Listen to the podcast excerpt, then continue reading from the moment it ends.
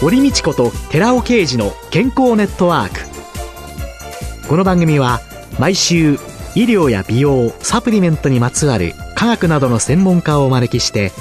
私たちの健康のために役に立つお話を伺う健康生活応援番組です。包摂体サプリメントと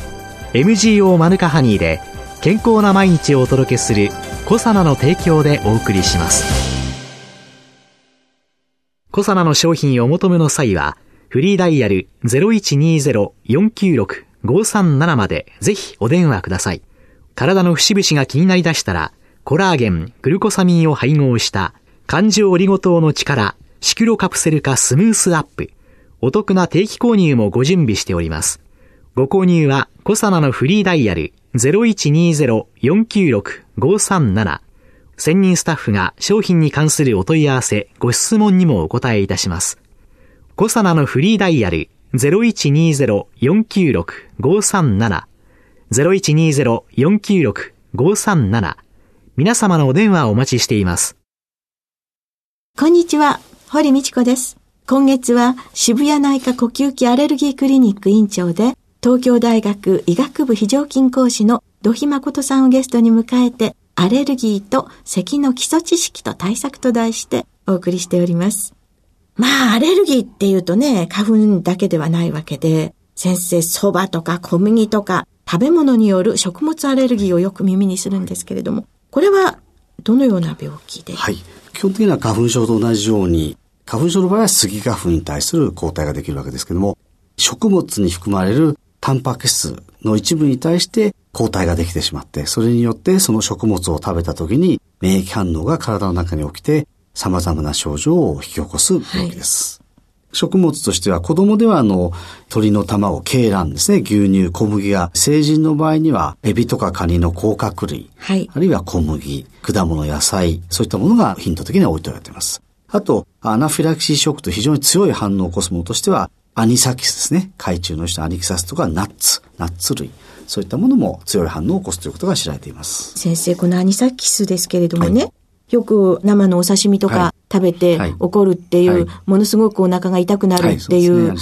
あれは、虫が何かをしてるという。魚に含まれていたアニサキスに対して体が抗体を、IG 抗体を作ってしまって、それでそういう状態になっていて、そこでもう一度食べた時に反応してしまうんですね。虫が何か悪いことをしているわけではないです。虫の成分に対して体が過剰に反応してしまっていると。そういうことになりますね。そうすると、子供と大人ではこう変わってくるそうですね。って何かあるんですか？はい、あの、子供さんというのはやはりあの、腸管の免疫が未熟ですので、いろんなものが体の中に入りやすいんですね。バリア機能がしっかりしてませんので。アレルギーってやはり粘膜の異常から始まる病気ですので、食物アレルギーの場合も腸管ですね。バリア機能が子供の場合不十分ですので、いろんなものが体の中にあのよく分解される前、消化分解される前に大きな分子として入ってしまって、それでアレルギーを引き起こしやすいと言われてますね。成人になったら入っていかないようなものが、はい、そうですね。ですので、卵とか牛乳に対するアレルギーっていうのは成長とともに薄れていくことが多いと。はい、一般的ですね。そうすると、こういうものの診断と治療、まあ、第1回目にいろいろな診断方法も伺ったんですけれども、はい、これも同じという。すぐに起きる反応と、大概は2時間以内に起きることが多いんですけども、はい、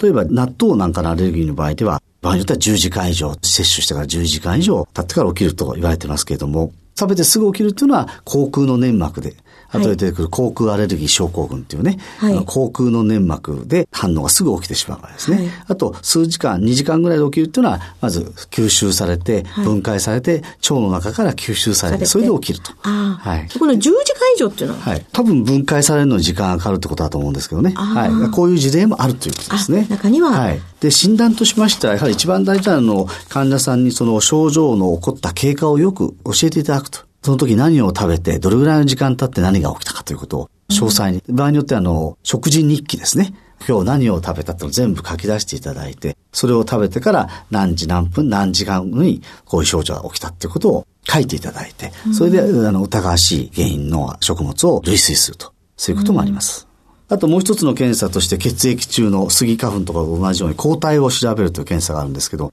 ただこれはあの、花粉とかダニとかそういういわゆる吸入性、吸ってしまうアレルゲンの場合には診断的価値が高いんですけども、食物のアレルギー、例えばエビとかカニとかですね、の場合には必ずしも本当に患者さんがそれで症状が起きていても、抗体価を測って陽性にならない場合もあるので、診断的な確証率が低いんですね。従いまして逆に患者さんの状況証拠というのを揃えることがすごく大事になってくるわけです。はい、例えばエビを食べなくなったらそういう症状が出なくなった。除去試験っていうんですね。除去してみるとどうなるか。あるいは極端な場合は誘発試験、経口負荷試験といいまして、あえて食べていただいて症状が出るかを見る。でこの場合ただ非常に強い反応が出る可能性がありますので、原則としては専門の施設で入院していただいて、もし何か強い反応が起きた時にも迅速な対処ができるような状態にしてすることが多いですね。まあ、先ほど先生、あの、口腔アレルギーなんていう言葉が出てきたんですけれども、はい。はい、最近よく聞くラテックスフルーツアレルギーとか、こんなのははい。これはあの、花粉症と関連した病気でして、花粉症の患者さんが非常にたくさん増えていらっしゃいますので、はい、それに応じてこういった病気も増えています。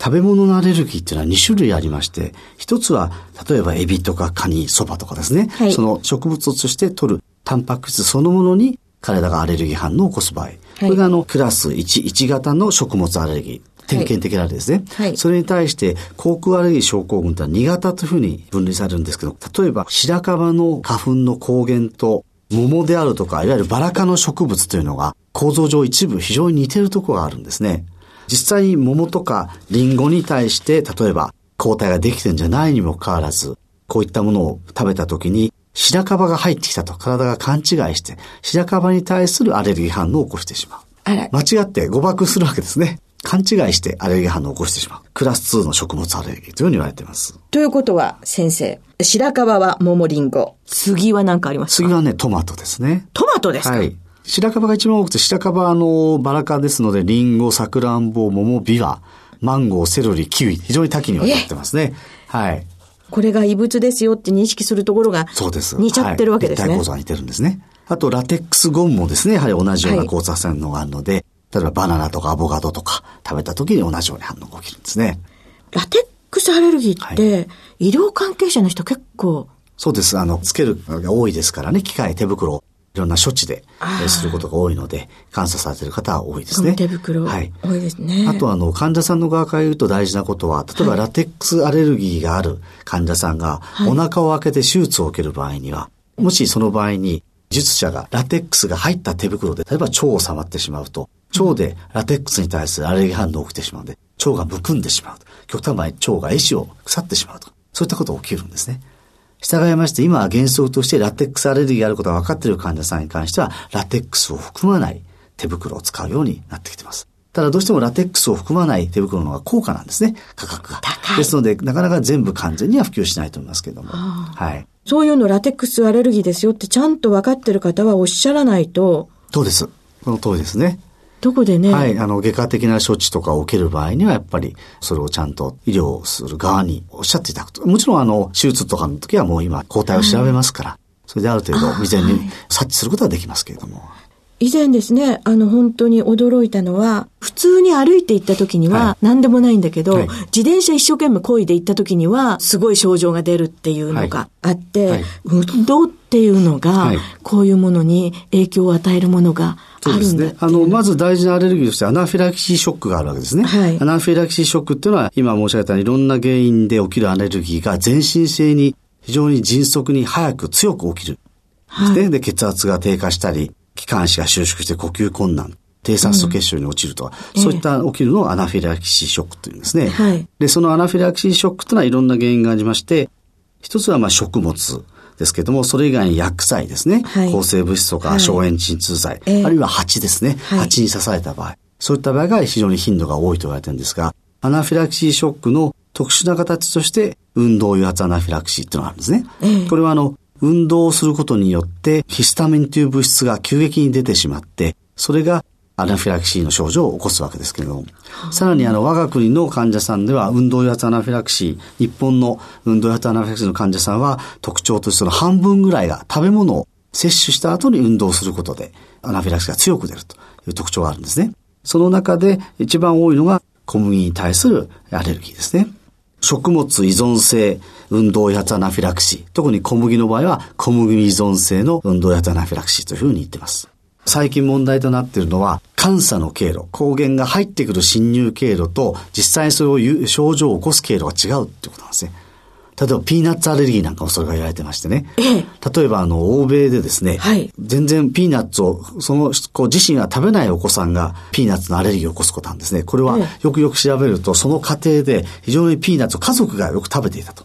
そうするとピーナッツの粉とかですね、机の上とかに散らばってて、それによってそれが皮膚について、それによって抗体ができてしまったと。準備されていたと。で、最後は食べて起きるということで、監査の経路が違うってことが非常に問題となっています。あらあら。食べたということだけじゃなくて。そうなんですね。だから皮膚から入るってことはすごく大事だって言われてるんですね。でアトピー性皮膚炎なんかもそうですね。皮膚からやっぱりダニ抗原が侵入するってことが非常に重要じゃないかというふうに、あの改めて注目されてますね。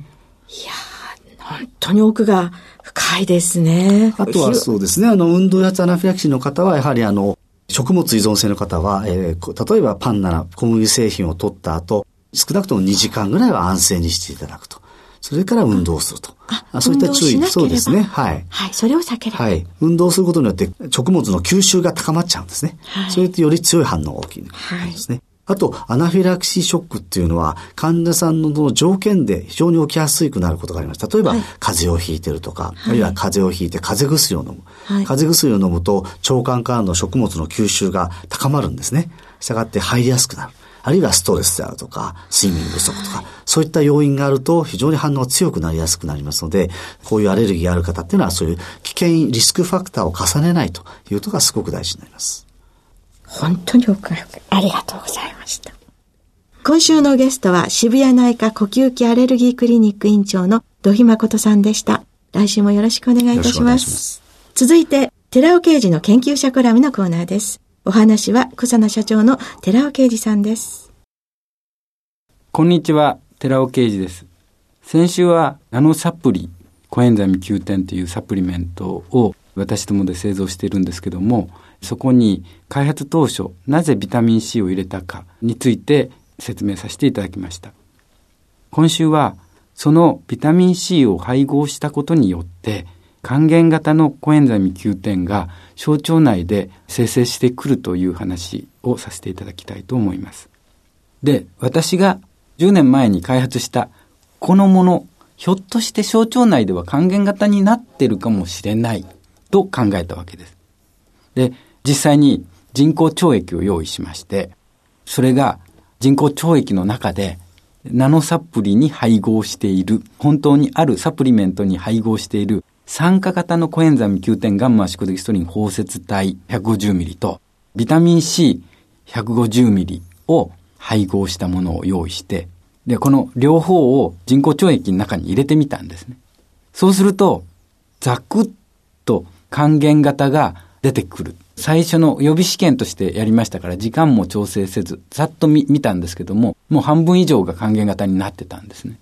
これはすごく面白い話だっていうことで、実際にこれが包摂体でなければ、人工腸液の中で単純酸がなければ、可用化されませんから、コエンザイム9点は水に溶けた状態にはなりません。ですから、包摂体ではなくて、コエンザイム9点原末だけでビタミン C と合わせてみたんです。そうすると還元型は一切になってないし、水にも溶けてない状態です。で、一方で、酸化型のコエンザイム Q10 ガンマシクロデキストリン包接体を小腸液に混ぜたら、確かに酸化型のコエンザイム Q10 が可溶化されることも確認しました。でも、還元剤であるビタミン C がなければ、酸化型のままです。唯一ビタミン C とコエンザイム Q10 の酸化型のもののガンマ宿敵素の包摂体合わせたものが、これきれいに実は還元型になるっていうことが分かったわけです。で、時間的に追ってみて、150ミリより300ミリだったらどうかとか、600ミリだったらどうかとか、そういうようなもので用意しましたけども、150ミリ以上のビタミン C さえあれば、きれいに還元型に100%、数十分から数時間後には90%以上が還元型に変換するということが分かったわけです。つまり、10年前に開発したこのナノサプリコエンザイム Q10。酸化型のコエンザイム Q10 ガンマシクロデキストリン包接体 150ml とビタミン C150ml 配合されているものですけども、これは還元型に小腸内でなっていたっていうことを気づかなかったわけです。還元型のコエンザイム Q10 が小腸内で生成されて、それが体の中に入っていると。そのことによって、実際に人試験で、どのくらいのコエンザミ Q10 が体の中に入っているんだっていう確認をしたんですけども、確かに1ヶ月も飲めばコエンザミ Q10 含量はすごく上がります。で、血中の酸化型と還元型を調べてみたんですけども、通常95%以上が還元型になります。で、この95%の還元型は酸化型のコエンザミ Q10 包摂体を摂取して、そこにビタミン C を一緒に摂取しさえすれば、きっちりと還元型になっているということを確認しました。そのようにビタミン C をコエンザミ Q10 ガンマサイクデキスリン包摂体に摂取すれば、ビタミン C によって還元型に変換されて、体の中に非常に入りやすくなるということが確かめられたわけです。以前の研究者コラムにおいて、私は酸化型コエンザミ Q10 を摂取しさえすれば、エネルギー産生が起こり、そこで還元型に変わり、それが抗酸化物質として効く。そして抗酸化物質として活性酸素を消去すれば、再び酸化型に戻り、またエネルギーに使われる。ですから酸化型をとっても還元型をとっても、どちらをとってもコエンザイム Q10 は有効であろうということを言いました。ここで矛盾しないようにお話ししておきたいんですけども、ビタミン C とコエンザイム Q10 のガンマシクロデキストリン包接体、酸化型を用いて、酸化型を用いてるにもかかわらず、小腸内で還元型になるんですよっていうことで、その還元型コエンザイム Q10 を摂取することになりますということで、還元型のコエンザイム Q10 を有効なものとして説明したかのように見えますけども、私はそのつもりではなくて、酸化型コエンザイム Q10 と還元型コエンザイム Q10 を比較した場合、全く同じ製剤であれば、水溶化 Q10 であるとか、包摂体であるとか、そういったものの製剤化方法っていくつもありますけども、その製剤化方法とは別に、酸化型と還元型であれば、還元型の方が水溶性が高いので、吸収性はさらに高まるという意味合いで、還元型は吸収性を高める意味で、体の中に入って機能するではなくて、還元型で吸収性を高める意味では還元型の方がいいと思いますので酸化型のコエンザミ Q10 包摂体とビタミン C で小腸内で還元型にするというのは非常に有効だと考えています。お話は小佐奈社長の寺尾啓二さんでした。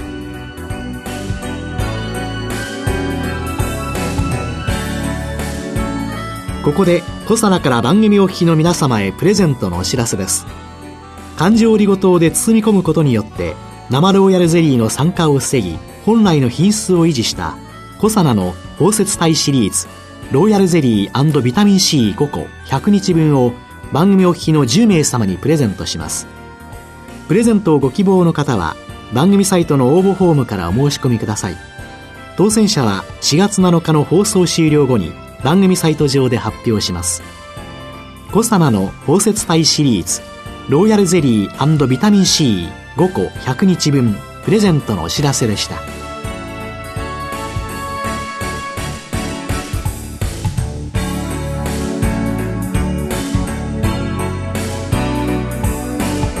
堀道子と寺尾啓二の健康ネットワークこの番組は包摂体サプリメントと MGO マヌカハニーで健康な毎日をお届けする「コサナの提供」でお送りしました。